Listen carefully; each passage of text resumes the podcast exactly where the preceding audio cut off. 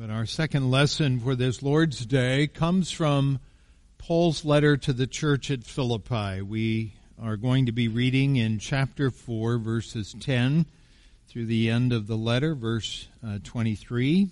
And again, I invite you to turn in your Bibles and follow along as I read from God's holy and inspired word. I rejoice greatly in the Lord that at last you have renewed your concern for me. Indeed, you have been concerned, but you had no opportunity to show it. I'm not saying this because I'm in need, for I have learned to be content whatever the circumstances. I know what it is to be in need and I know what it is to have plenty. I've learned the secret of being content in any and every situation, whether well fed or hungry, whether living in plenty or in want. I can do everything through him who gives me strength. And yet it was good of you to share in my troubles.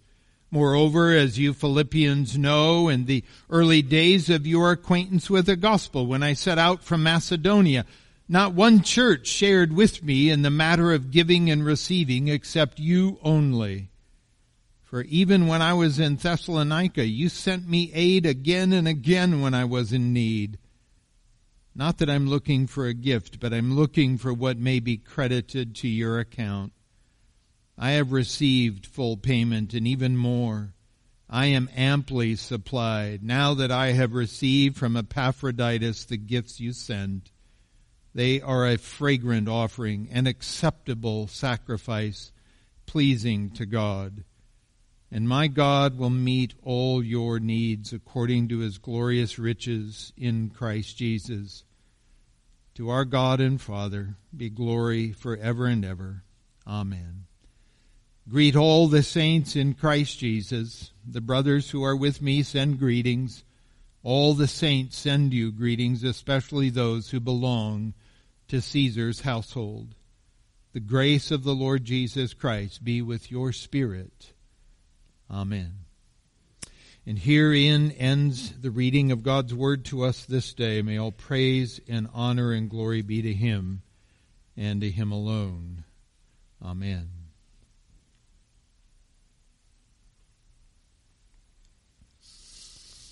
If you have a really good memory, you may recall during our walk through the book of Acts, probably about eight years ago or so, that it was in the city of Philippi that Paul and Silas began a church that started really with the conversion of Lydia, a businesswoman of some means, and then through the deliverance of a possessed slave girl, and then the conversion of a suicidal jailer. This church in Philippi grew to be one of Paul's strongest supporters over the course of his ministry and his letter to the Philippians gives strong testament to that fact. I have chosen the closing verses of this letter for this Lord's Day for the simple reason that we are in the season of Thanksgiving and I want to focus on a couple of things that Paul shares here that are timeless for every believer. One of the things that emerges in this letter is that Paul has a deep affection for these saints. And what we learn in these last few verses is that part of the apostles' reason for writing is that the Philippians have once again sent support to him and he wants to thank them for it. So in many respects, this letter is a long thank you note to these dear saints who have been among the strongest supporters of Paul since the first day they met. Now, I don't know that if we, or that we, are always aware of the impact that our gifts make in the lives of those whom we love and care for, particularly when they are going through difficult circumstances. With great frequency, I hear the gratitude that is elicited in those who have been going through some trial upon their receipt of a card or a letter or a meal or some other tangible means of support that causes them to realize that they are in the hearts and minds of other believers. one of the debilitating consequences, I think, of trial and tribulation is the pernicious thought that pervades our minds that we've somehow been forgotten, that we are all alone. And there are times when this great force up against which we find ourselves may drive us to a place of isolation that only intensifies our feelings of being forgotten, but that also greatly hinders any means of relief from ever finding us. But when in the midst of the trial, word reaches us that we are not forgotten, that we are not alone, that someone is aware of what we're going through and they evidence that with a thoughtful note or a well-timed visit, or they share a book that they found meaningful when in a similar trial, it can be most comforting. And when the outpouring of love and affection is great, when we realize that it isn't just one person who notices, but in fact it's many others who have noted the difficulty and they've all responded in meaningful ways, it can be positively overwhelming. It fills us with joy and gratitude and confidence that the darkness which we are facing is not permanent but temporary. Now, so it is with the Apostle Paul and the Philippians. After facing some logistical or circumstantial hurdles, they've finally been able, enabled to reach Paul with their succor, their support. He is in prison, and they have only now been able to make the necessary arrangements to reach him with their aid sent by means of their mutual friend and brother in Christ, Epaphroditus. And when their gift finally reaches Paul, the effect was more than simply practical. We're not aware of what they particularly sent to him, but for the sake of argument, let's say that in their care package there was a warm blanket. As practical as such a gift would be, should you be locked away in a Roman prison cell, you can imagine the further benefit that it served whenever he covered himself with it. For it was a constant testimony to him of his good friends in Philippi. Every time he wrapped it around his shoulders, his mind entertained the faces of those friends kneeling before God in intercessory prayer for him. And when he cuddled up at night under its warmth, his mind was enabled to race from the cold hardness of his nasty cell to the last time he broke bread with his friends on the Lord's day. And what a joy that had been for them all.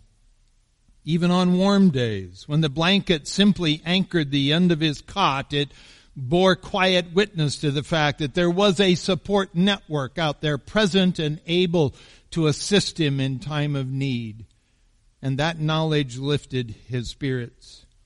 It gave him great peace and joy, for he knew that ultimately God was the one who was at work in the Philippians to will and to work for God's good pleasure. But the benefit of the Philippians gift was not simply to Paul, as it turns out, in Paul's way of thinking it was also a benefit to the Philippians. He says in verse 17, not that I seek the gift, but I seek the fruit that increases to your credit. There is a benefit that accrues to us when we live life generously. When out of obedience to God, we look for opportunities to be a tangible blessing to others. That gift becomes an act of worship that God does not overlook. Jesus spoke of these things towards the end of Matthew's gospel when he spoke about the importance of us doing acts of kindness towards the least of these, my brothers. For in doing so, he said, we were doing them unto him. And in no less of a way than when we bring before the Lord his tithes and our offerings, when we respond to the prompting of the Holy Spirit, and we share what we have with brothers and sisters in need, Paul is saying that such actions are evidence of our having been transformed by God. They are the fruit that is generated by a genuine faith. Now, it was not that long ago that we studied John 15, where Jesus spoke of the fact that He's the vine and we are the branches, and that apart from Him we can do nothing. So we know that these beneficial acts are not something for which we take sole credit, but rather all of the glory belongs to Him. But He also said that branches that fail to bear fruit are pruned away. They are cut off. They are tossed into the fire. And Paul is indicating here that the gift of the Philippians is evidence of their real, true connection to Christ. It is fruit born of the vine, and that evidence that they are connected to Christ brings Paul joy.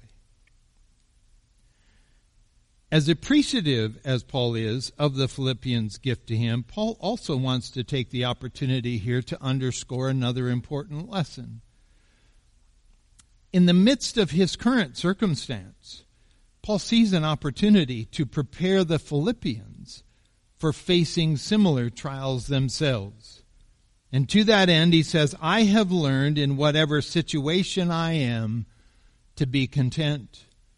I have learned the secret of facing plenty and hunger, abundance and need. Now, learning to be content in America is a colossal feat because we are bombarded with advertising that frequently attempts to inject discontentedness into our minds. Advertisers do not want you to be content with what you have. They don't want you to be content with the car you drive or the house in which you live or the watch that you wear or the TV you own or your insurance provider or the vitamins you take or even your pillow for crying out loud. And so they point out all the negatives of those things before they point you towards whatever they are selling.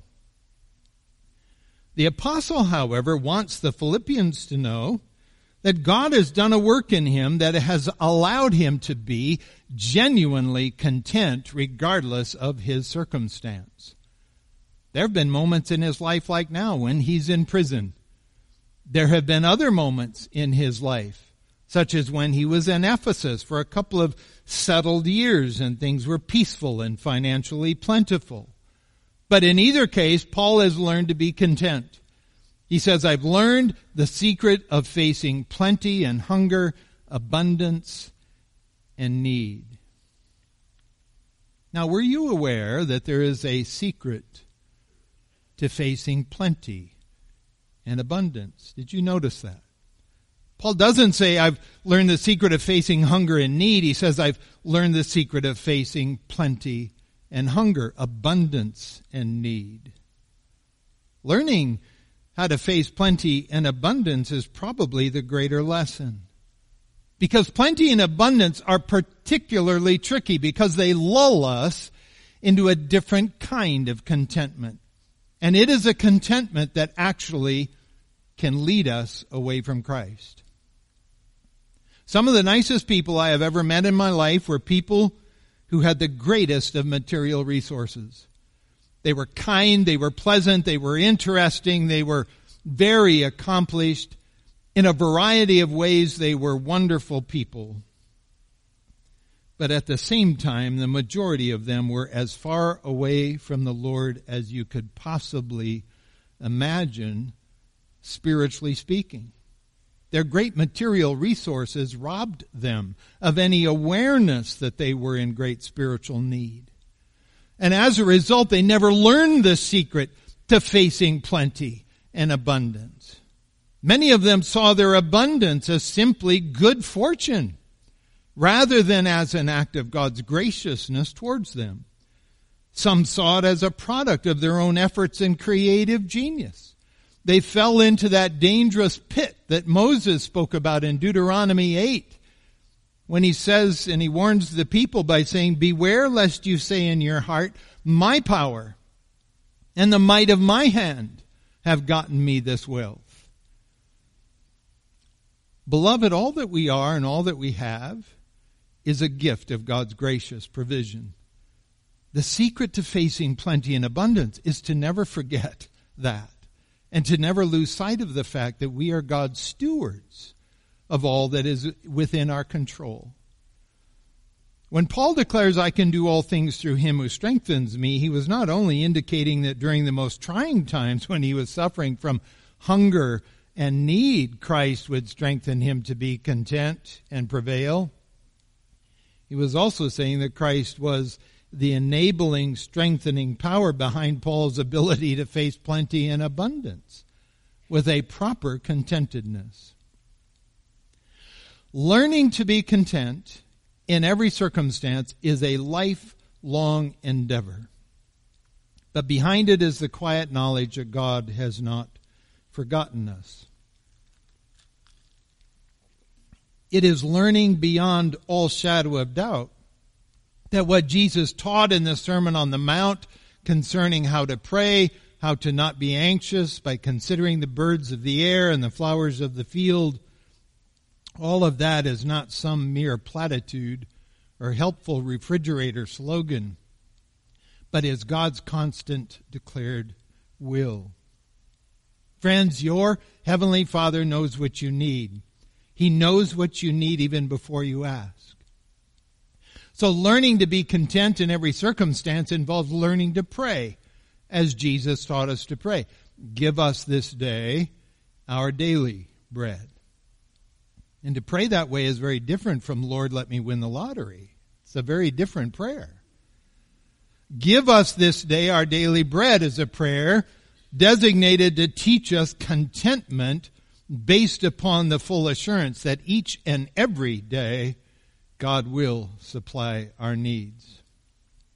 Now notice what Paul says in verse 19 of our text. My God will supply every need of yours. In other words, the God whom I serve, the God whom I have been telling you about for a decade now, the God who has already given you his own dear son to die for you as a substitute for your sins. This God, my God, will supply every need of yours. We just read from Romans chapter 8 where Paul raises the question, He who did not spare his own son, but gave him up for us all, how will he not also with him graciously give us all things? That may be the greatest rhetorical question ever asked. Is there anything more valuable than the very Son of God?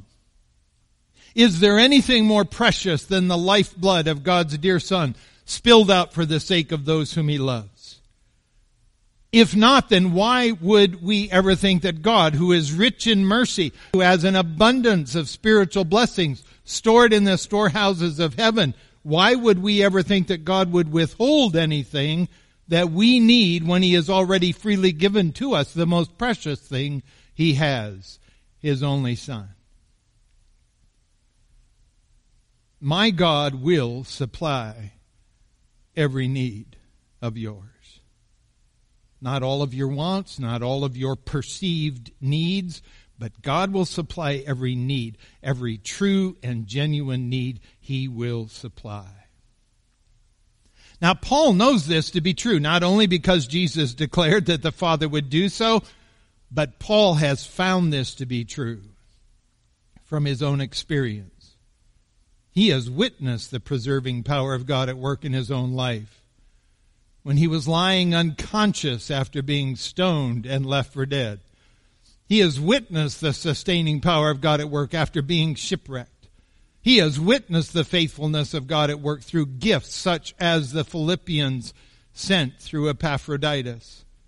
He has witnessed the supply of God through the loyalty of men like Silas and Timothy and Luke and others who have walked with Paul through very dark days being hounded by unrelenting adversaries. So he can say with all assurance, My God will supply every need of yours, whether it's material or spiritual or emotional or inspirational or physical, because God has done so without exception in Paul's own life. Even when Paul believed that he had a physical need that required healing, his thorn in the flesh as he called it.